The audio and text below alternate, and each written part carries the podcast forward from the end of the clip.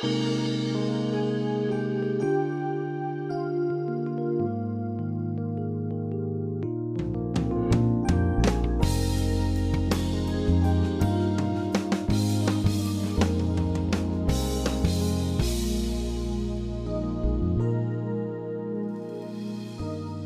to Peace by Believing with Jon Redmond, Associate Pastor of First Baptist Church in Pasadena, Texas.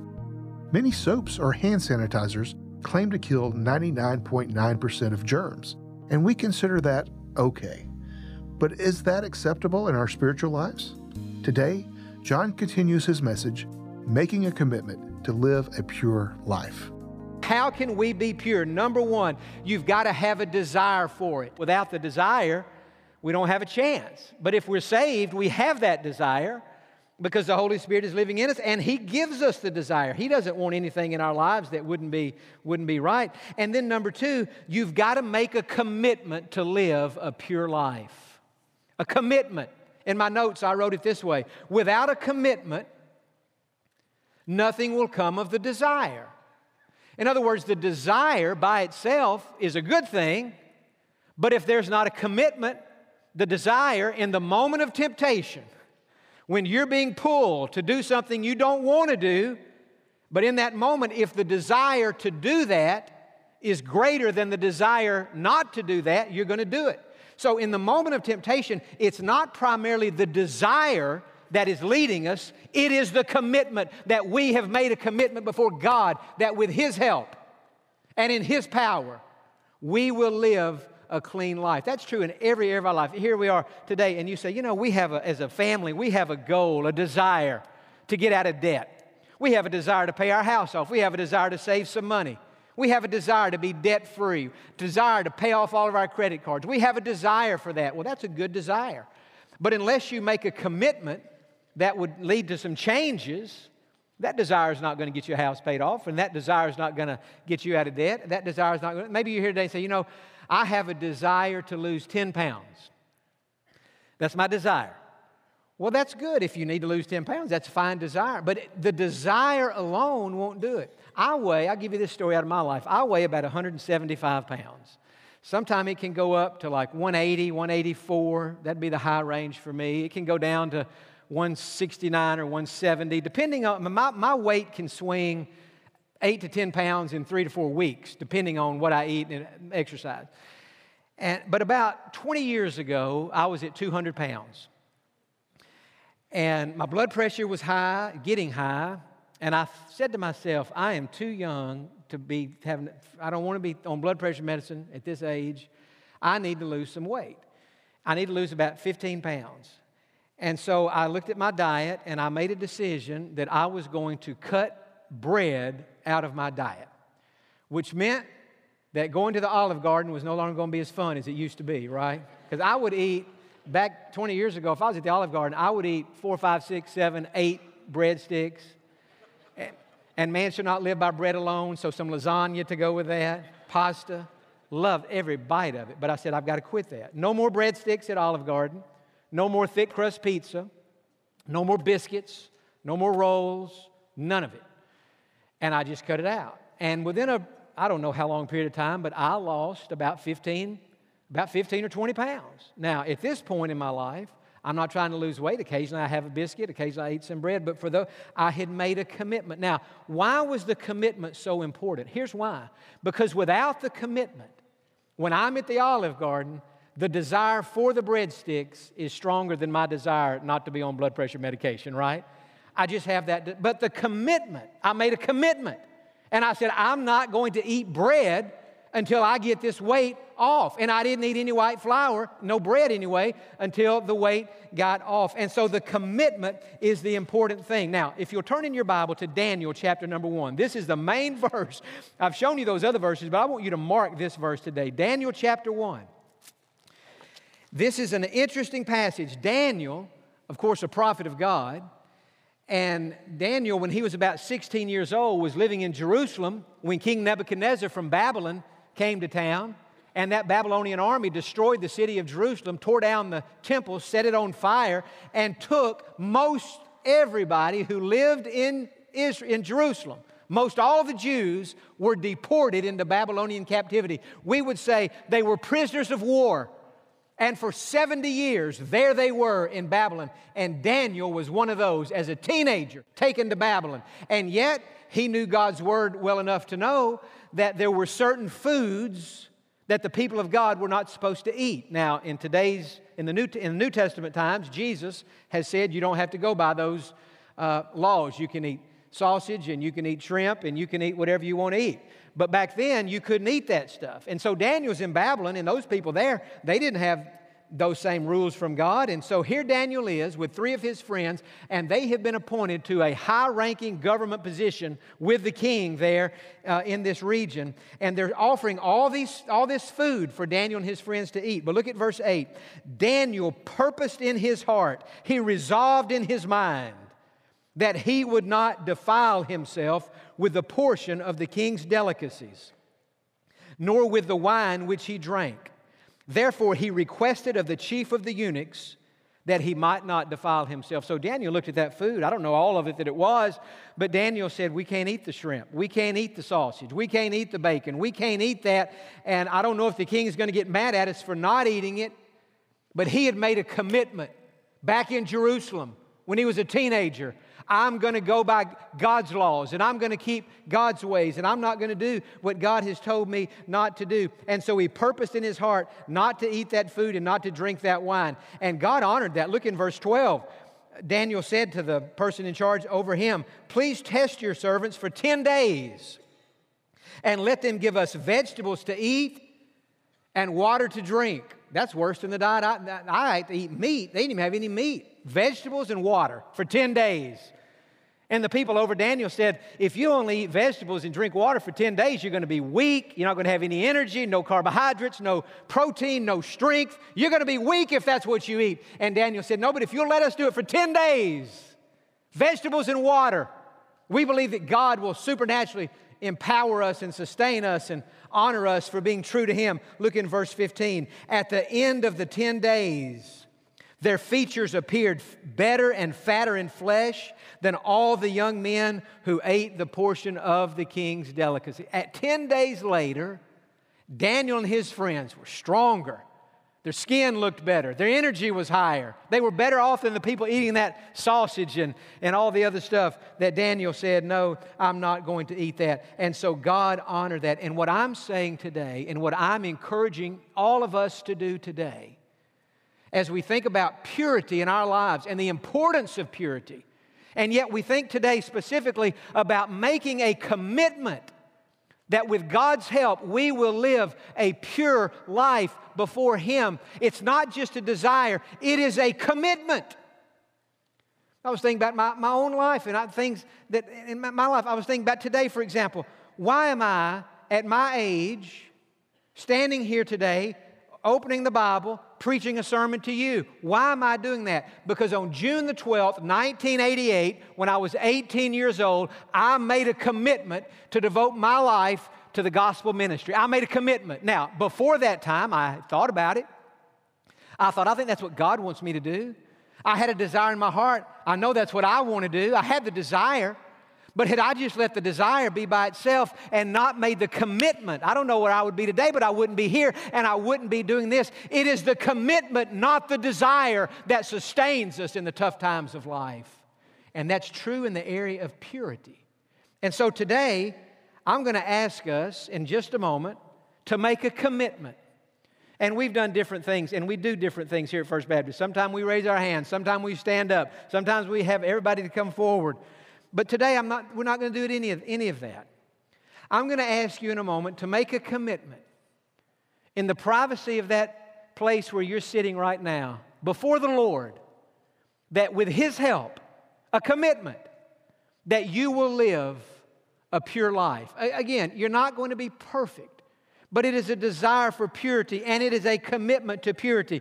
Now, as I thought about this, I thought that seems so broad, purity. We need to give some teeth to that, something a little more specific to that. And so I want to mention three things here today, three areas, and this is tremendously applicable to the students, but it is also applicable to all of us here today. First of all, a commitment today to sexual purity.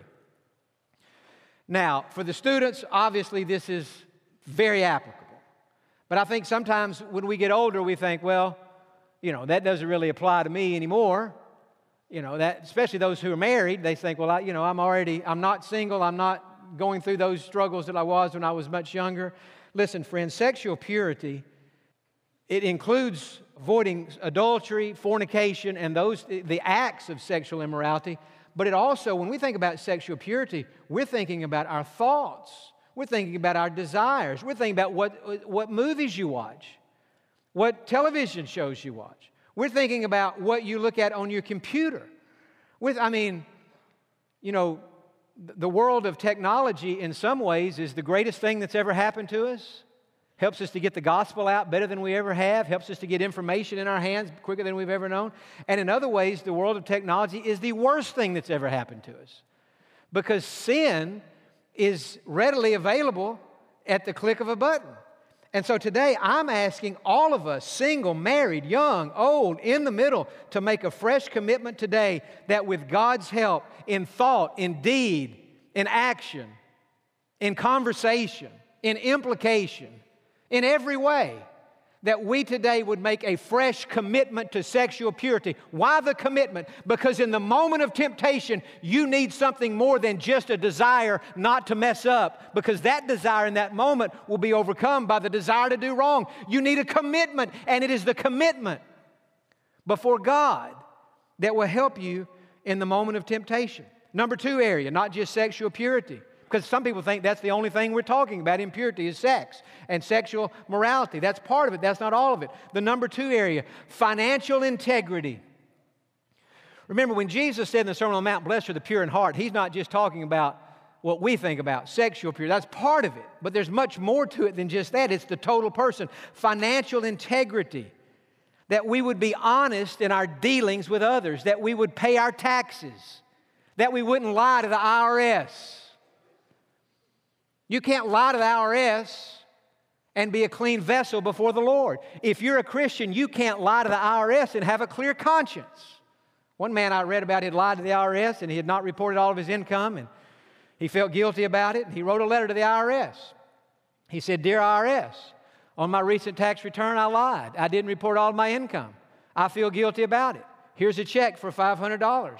If I continue to feel guilty, I'll send you the rest later.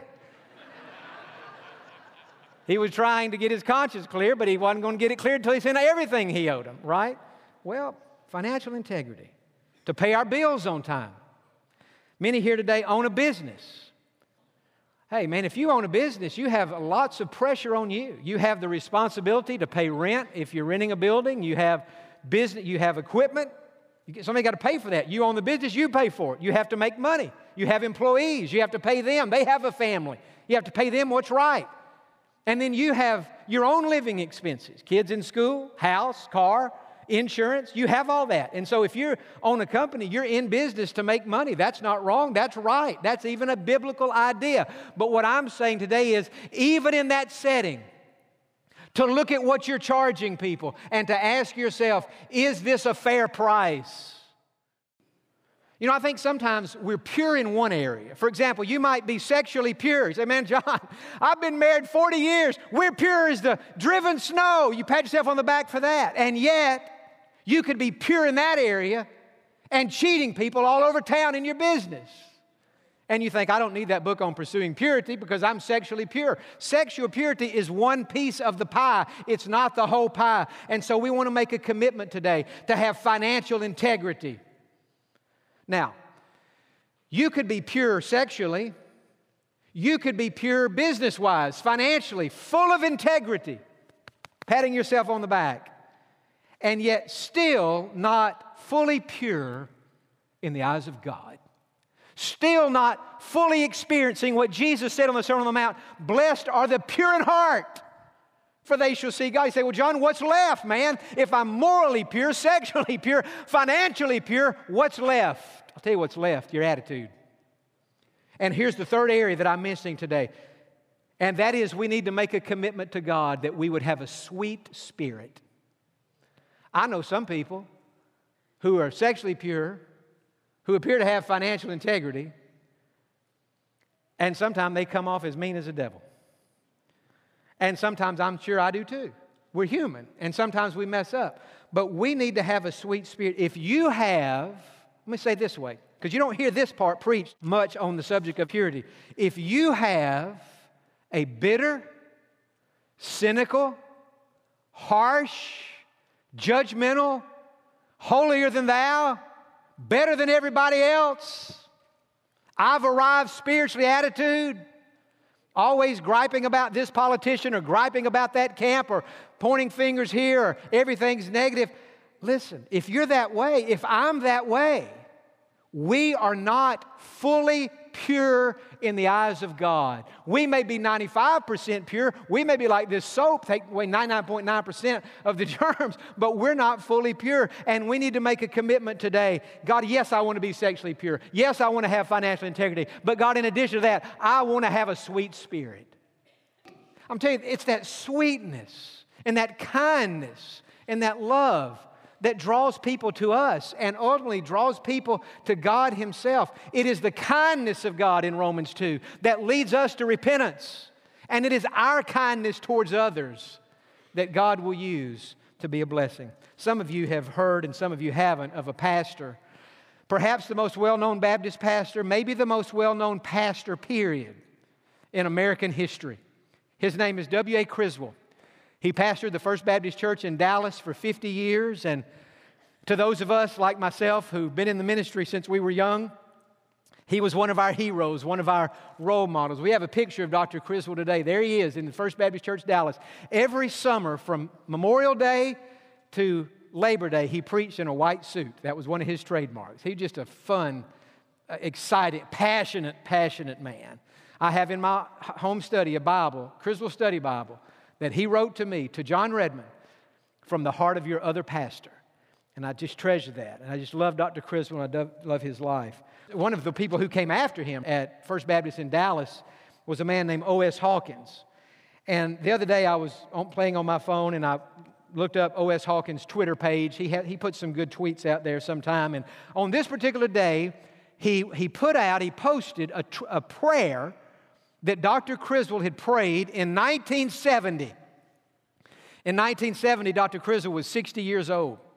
He lived to be 92, but he was 60 at this time. And at 60 years of age, he knew that he was no longer 25. He knew he wasn't a young man anymore. But at 60, he wasn't 95 either. He's out there somewhere in the middle. But he's feeling probably what people at that age begin to feel. He's feeling maybe a little cynicism, maybe a little anger, maybe a little bitterness towards people, things he's seen happen and things that aren't right. And here was Dr. Criswell's prayer as a 60 year old pastor of that church Lord, as I grow older, may I not become cynical or bitter, but may my love for you be deeper and wider. Dr. Criswell was such a great speaker, he even seemed like he prayed poetically. May my love for you be deeper and wider. May my faith in the things of glory be clearer the nearer I approach them. Lord, let it be that I may be sweet and kind, full of faith, and full of hope in you. Now, why was Dr. Criswell praying that he would be sweet and kind? Because he was a man of passion, he was a man of conviction. And if you're like that, that's a good thing. But if you, if you don't balance out that passion and conviction with some love and some sweetness and kindness, you're going to come across as a tyrant, as a dictator, and nobody's going to be able to be around you. And so, for those of us who are passionate, we have to say, God, temper that with love. I don't want to be weak and lose my passion and convictions. But, God, I've got to temper that with love and with sweetness and kindness. You know, on Twitter, if you put a tweet out there, people can respond to that tweet a fellow pastor responded to O.S. Hawkins' tweet, and I thought this was funny. He said back to O.S., You need to send that tweet to our brethren, talking about our fellow preachers, when they cross the age of 60. And then he said, We've got some bitter birds in the mix. And I read that and I laughed and I thought, you know, that's true. But I know some people who are a long way from 60 who are bitter birds. And I know some people who haven't even thought about being preachers. They're doing something else. but they're bitter birds too. Bitterness is not just for preachers over 60. Bitterness is something that can happen to any of us. And Criswell said, God, don't let it happen to me. Fill my heart with love for you. And God, may it be that I would be sweet and kind. These are the areas sexual purity, financial integrity, and a sweet spirit.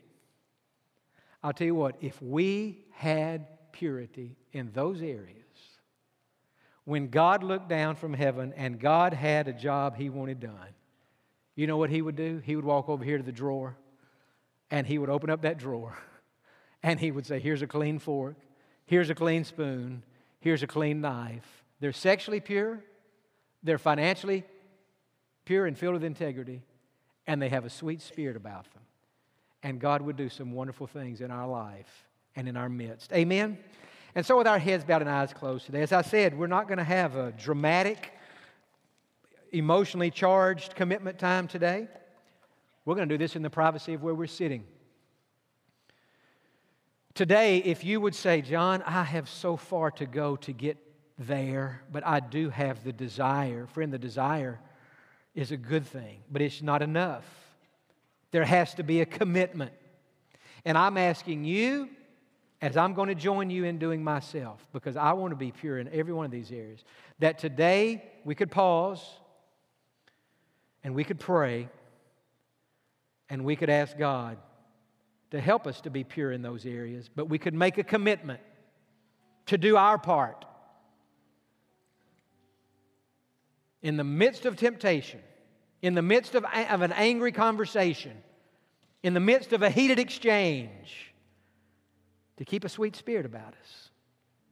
Those three things right now heads back, I'll be quiet, pray, make a commitment that you would be pure in those areas.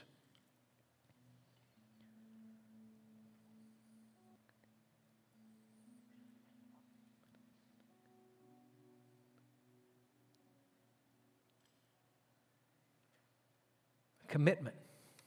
The students today, you can make that commitment. This could be the thing that will keep you a virgin until you're married. This commitment right here. Some say, Jon, it's too late for that. Today you can have a new beginning. You can ask God to forgive you and be cleansed and make a fresh commitment from this day forward that you're going to be pure. Father, I can't help but believe that people are doing business with you today. I pray you'll make us pure in these areas. Forgive us where we have failed you in the past, but today we make a commitment fresh and new to be pure, God, before you. In Jesus' name. And all the people said. Now, with heads bowed and eyes closed, before we end the service today, some here today need to be saved. Today, if you would say, Jon, the first thing I need before I can be pure and be clean, I need to be cleansed would you pray this prayer, Lord Jesus? Forgive my sins. Come into my heart and make me a Christian. I ask you to save me, and I trust you to do it. Welcome to my heart, Lord. Begin now to make me the person you want me to be. For those of you who have prayed to receive Christ as your Savior today, we would love to know about it and to rejoice with you in your decision please let us know by sending an email to info at peacebybelieving.org or by giving us a call at 1 800 337 0157. If you are a new follower of Jesus, we encourage you to get plugged into a strong, Bible believing church in your area and to tell your friends and family about how Jesus has changed your life. We have a booklet titled Pursuing Purity that will help you in your new faith journey and help you seek to live the pure life that Jon has been speaking of today. You can find it and others under the Booklets tab on our website, peacebybelieving.org. We invite you to like Peace by Believing Ministries on Facebook and to follow at PBB underscore broadcast on Twitter. Please share, like, and comment on these social media outlets. Thank you for joining us today, and we look forward to you being with us on the next Peace by Believing with Jon Redmond.